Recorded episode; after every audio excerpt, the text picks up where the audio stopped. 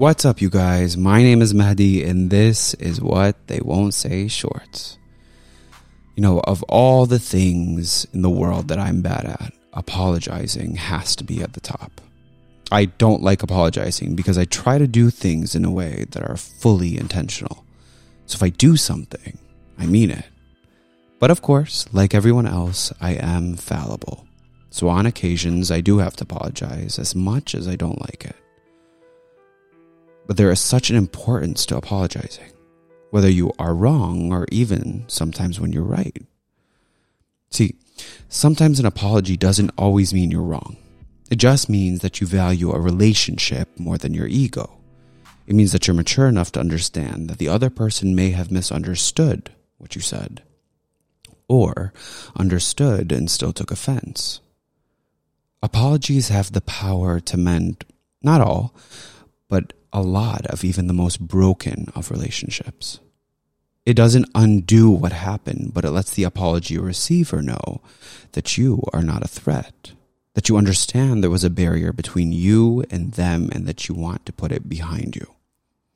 It allows for an emotional connection because the person may have interpreted you as an aggressor, and in most cases, that's not what you meant. Now, not all apologies are for the other person.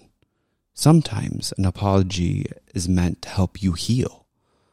Apologizing and letting go is sometimes necessary. And I'm guilty of letting go of people sometimes without explaining. And to be honest, it was probably for the best. Letting go of a connection sometimes is more spiritual than it is personal. But I do at times still feel guilt for having done so in the past. And so I will take this opportunity to start with my apologies, as I think you should do the same. To my family.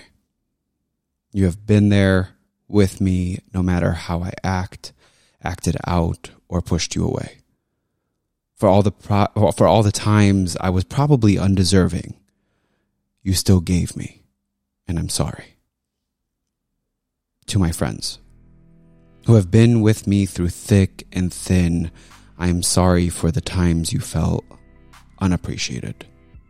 Now, don't come at me after you hear this episode asking for another apology because you are not going to get it. And to the people I have loved and let go of, I feel no resentment toward any of you. I'm sorry I had to go, and it was likely for the best. And lastly, to myself, for the things I put you through. For the trials I made you suffer, for the times I made bad decisions and stayed in situations that didn't serve us, for giving too much and not taking enough back, and a million other things. I'm sorry. All right, you guys. It's your turn. Have a great week.